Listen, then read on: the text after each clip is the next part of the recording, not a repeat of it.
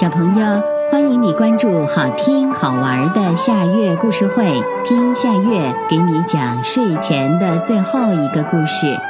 你准备好了吗？现在夏月故事会开始啦！小熊看电视。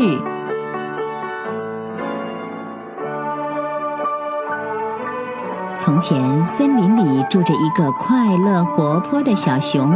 它无忧无虑地生活着，森林里郁郁葱葱，鸟语花香，一切是那么的美好。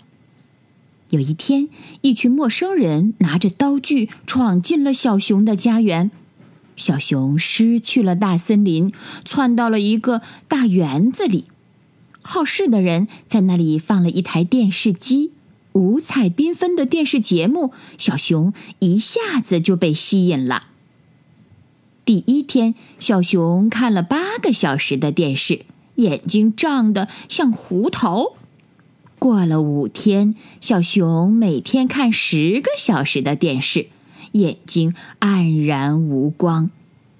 又过了五天，小熊每天看电视的时间增加到了十二个小时，两眼朦胧，看什么东西都是迷迷糊糊的。小熊急了，赶紧去找猫头鹰大叔。猫头鹰大叔给他配了一副一百度的近视眼镜。猫头鹰大叔劝告小熊：“小熊啊，小熊，你已经近视了，可不能再看电视了。”小熊满不在乎地说：“才一点点，不要紧。”小熊继续看电视。大森林里的空气不再像以前那么新鲜，小熊忙着看电视，也顾不上吃东西。小熊的眼睛也越来越胀，渐渐的，小熊眼前一片模糊。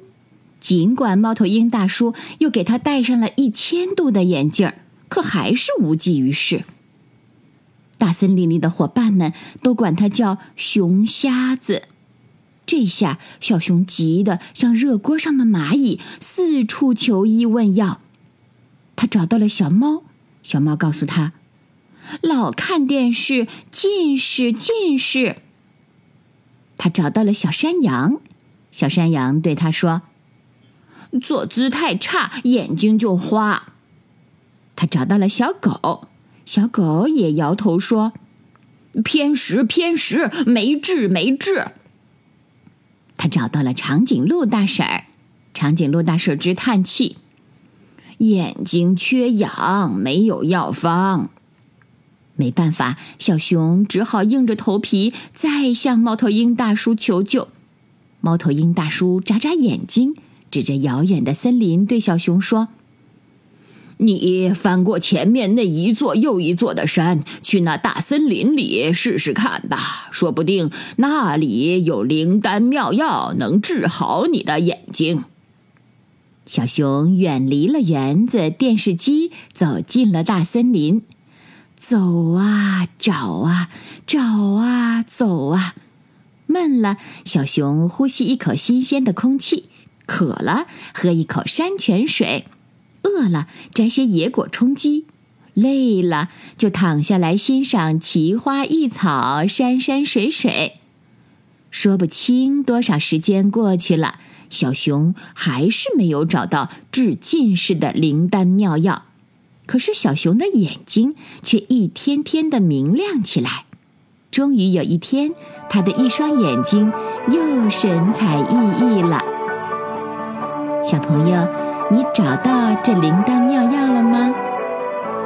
这个故事的名字是《小熊看电视》，这也是今天的最后一个故事。现在到了该睡觉的时间，好好的睡一大觉，做个美梦。我们明天再见啦，晚安。